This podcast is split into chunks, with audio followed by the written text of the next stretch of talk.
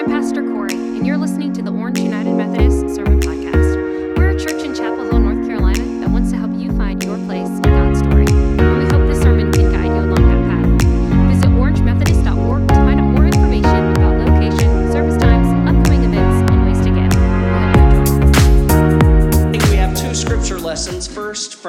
Isaiah chapter 55, verses 1 through 3, and then from the Gospel of John, chapter 6, verses 31 through 40. I invite you to turn with me in your own Bible or in the Bible found there in the pew around you. First to Isaiah 55, 1 through 3. Hear now these words Oh, everyone who thirst, come to the waters. And you that have no money, come, buy and eat. Come buy wine and milk without money and without price. Why do you spend your money for that which is not bread, and your labor for that which does not satisfy? Listen carefully to me, and eat what is good, and delight yourselves in rich food. Incline your ear and come to me. Listen so that you may live. I will make with you an everlasting covenant, my steadfast, sure love for David. And our gospel lesson again is from John chapter 6, verses 31 through 40. Again, John chapter 6, verses 31 through 40. Hear now these words. Our ancestors ate the manna in the wilderness, as it is written. He gave them bread from heaven to eat. Then Jesus said to them, Very truly I tell you, it was not Moses who gave you the bread from heaven, but it is my Father who gives you the true bread from heaven. For the bread of God is that which comes down from heaven and gives life to the world. They said to him, Sir, give us this bread always. So Jesus said to them, I am the bread of life. Whoever comes to me will never be hungry, and whoever believes in me will never be thirsty. But I said to you that you have seen me, and yet do not believe. Everything that the Father gives me will come to me, and anyone who comes to me, I will never drive away. For I have come down from heaven, not to do my own will, but the will of him who sent me. And this is the will of him who sent me, that I should lose nothing of all that he has given me, but raise it up on the last day. This indeed is in the will of my Father, that all who see the Son and believe in him may have eternal life, and I will raise them up on the last day. This is the word of God for you, the people of God. Thanks be to God. Let us pray.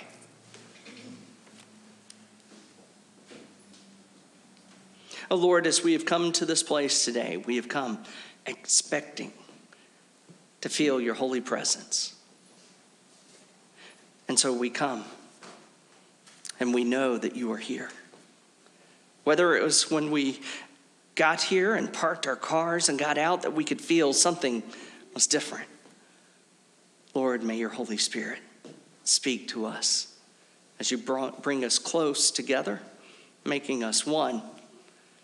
May we be ready to receive your word. By the power of your Holy Spirit, would you transform the words that proceed from my mouth and as they fall upon our ears and penetrate our hearts? May they be changed into the word of God that we need to hear today as individuals and collectively as one body. Lord, we pray this in the name of Jesus and through the power of the Holy Spirit. And all of God's people said, Amen.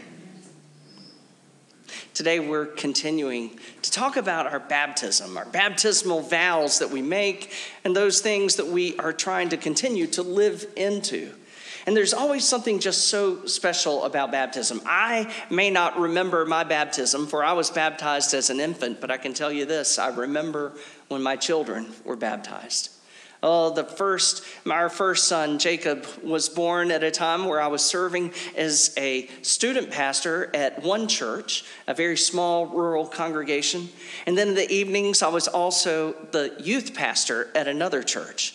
And so it was a crazy time indeed as I was also in school pursuing my master's. And so Jacob was born, and I would on Sunday morning be at one church, and on Sunday night be at another church. On Tuesday night, teaching Bible study at one church, Wednesday night teaching Bible study at another church. And so, to bring all of this together for Jacob's baptism, we had a special worship service on uh, Sunday night. My dad, who is now retired but was an active United Methodist pastor, dad came and he preached a message. And he and the pastor that I worked with at the church where I was the youth pastor, they baptized my son.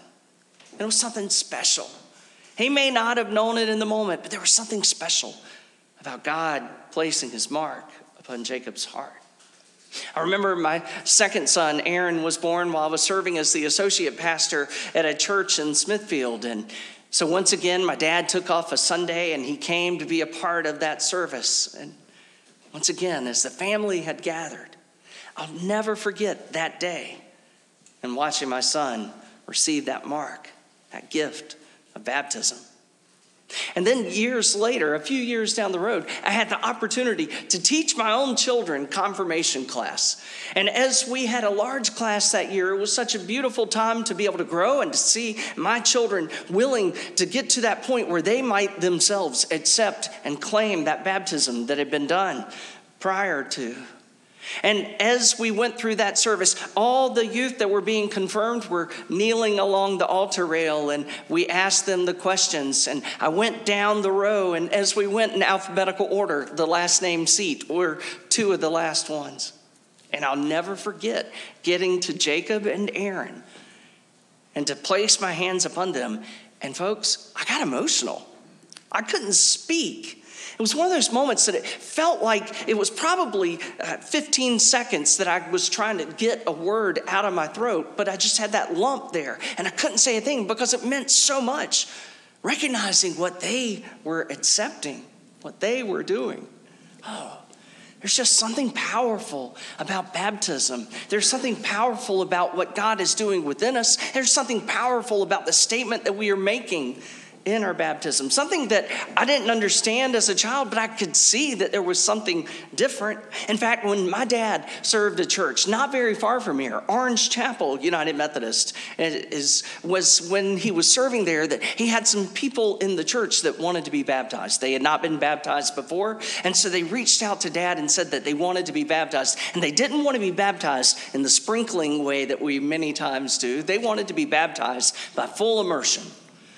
And so they had already contacted a farmer who had a cow pasture, and in that cow pasture was a pond.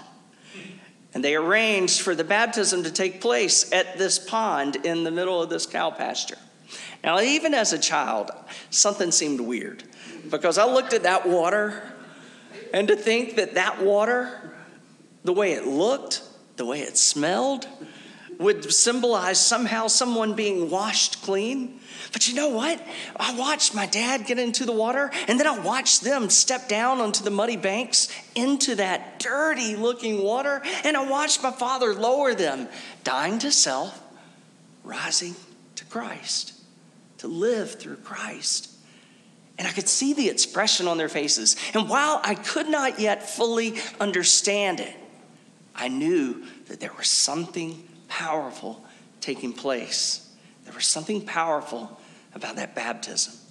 And so we ourselves, we're spending a little bit of time remembering our baptism, remembering those vows, those statements that we affirm, those things that we hold true to. And we're trying to recognize the ways that baptism is a beginning. It's something that sets us forth on a journey, something we live into constantly. And so we're trying to take a look at the ways that we can live into our baptismal vows. And just last week, we considered the very first question that is asked when someone is presented for baptism. That question that they are asked is Do you renounce the spiritual forces of wickedness, reject the evil powers of this world, and repent of your sin? It is this acknowledgement that we are renouncing the spiritual forces of this world as we step into a new world. And that word wickedness wickedness we don't use wickedness very often but in the scriptures it's used quite often. And in fact there's a lot of words that are defined uh, translated as wickedness. And so what are the spiritual forces of this world that we are being called on to renounce Well, as I look at some of the different words that the Bible uses to define as uh, wickedness, there's one of those words is vanity. That vanity is a wickedness. Vanity would be a wickedness. Now, that's not a vain effort. Sorry, you have to think about that one. It's kind of like the blood drive coming up this week, the vain effort. So, the vain effort, vanity, is when we find ourselves so drawn to ourselves that we cannot look to what it is we're to be looking towards. These things that are of worth no merit, of no value. That's another word that is found in the scriptures that is defined as translated as wickedness, a word that means worthless. We pursue those things which are worthless. Those things are a distraction. It's the shiny object that takes us away from what our focus should be. And I think we can recognize in our lives, there are a lot of things that take our focus away from what it should be. We are called to renounce wickedness, those things that distract us from what our focus should be upon. We're called to reject the evil powers of this world. And what are the evil powers of this world? Well, it may depend upon what political party you align with. If you're aligning with one particular party, you may be thinking that the other side represents evil powers. Or if you're from the other party, you might think that the other side is representing the evil powers of this world. And the truth is, you're both right.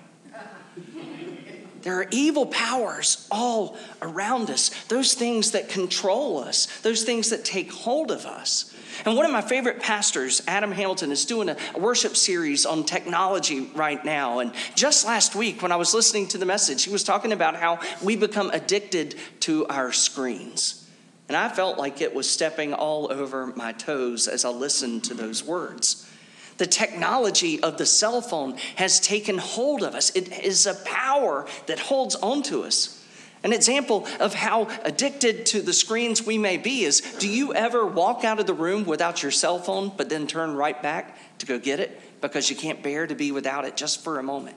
We're stuck in this mindset of wanting to always stay on top of things. What's the newest updates? What things are happening in the world around us? What are our friends doing on social media? And so we go and we find ourselves so addicted and we're controlled by the powers of this world. Called to reject the evil powers of this world. And so, in one way, that's one of the things I'm trying to do this year is to, to live out. We're being set free from those evil powers, not letting those things have such control over me. And when I renounce the spiritual forces of wickedness, when I reject the evil powers of this world, I acknowledge I have fallen short and missed the mark, and I repent of our sin. That's one of the ways that I'm living into that first question. And today, we're looking at our second question that is found in our order of worship when someone is to be baptized. The question is Do you accept the freedom and the power God gives you to resist evil, injustice, and oppression in whatever forms they present themselves? Do you accept the freedom and power God gives you to be able to resist evil, injustice, and oppression in whatever forms they present themselves. I think that before we can accept that freedom and power that God gives to us, we've got to first acknowledge the reality, the existence of evil, the reality of injustice in our world, and the matter of oppression. The reality is, evil is real. Evil, I believe, is anything that distracts us, takes us away from God, which leads us to sin. Evil is that which pulls us away towards sin. And sin is anything that removes us from the presence of God, takes us away from God's purpose. And so I think there is a true reality of evil all around us. And if you don't believe that there's evil in this world, then I want to be in the world that you live in because it's all consuming all around us. And so many times we see the evil lived out through injustices, through the oppression that we see and that we may even experience. Our nation alone has witnessed so many injustices and oppression, uh, uh, oppression throughout our history. Even sometimes within the context of a church, a body of Christ where people are coming to be washed clean, to be made whole, to find the welcome and love of Jesus Christ, even at times within the church. We find ourselves so divided over issues of injustice and oppression and how we're called to respond and react to it. I mean, here at Orange, I give thanks that we are truly committed to being able to provide an environment that is free of discrimination, that is free of har- harassment based on race, age, creed, color, nation, national origin, religion, ancestry, sex, disability, sexual orientation, genetics, gender identity, or even expression. All of these things. We are all a child of God that is coming to seek to understand who we are, who's claimed us, who's marked us. And we seek to live into that, fully providing opportunities for all people to grow. This, in this way, is one of the ways that we live into our vows. We are going to commit ourselves to renouncing and rejecting and resisting all of injustice and oppression. We are a people of God who are going to live into our baptismal vows. But it's hard. It's hard, and we grow tired and weary every day trying to fight injustice, oppression, and whatever and around us. It's hard. And when it is hard, we hear Isaiah's words Everyone who thirsts, come to the waters.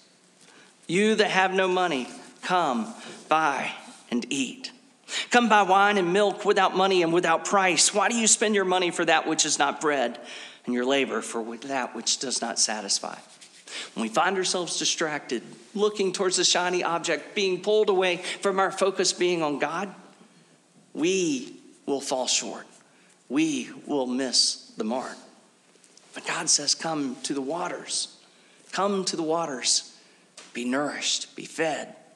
Jesus goes on and says in John chapter 6, as we were talking about, I am the bread of life. Jesus is, this is just the day after Jesus has just fed the mass of 5,000. And that day following, the crowd continues to come and to follow him, seeking to once again experience that miracle. Jesus says, Don't get distracted. Come to me, focus on me. And all these other things will be resolved through me. It's not by our might, but it is through the bread of life that nourishes, that fills, that helps us have the ability to resist evil, injustice, and oppression in whatever forms they present themselves. Friends, I invite you to take hold of that baptismal vow, that covenant that we made, that we would commit ourselves daily. Once again, it's a baptism, it's a beginning, it's something we do every day so may we look for the ways in our lives that we may live out a resistance, an acceptance of the power that comes from God to resist evil, injustice, and oppression in whatever forms they present themselves. Let us pray.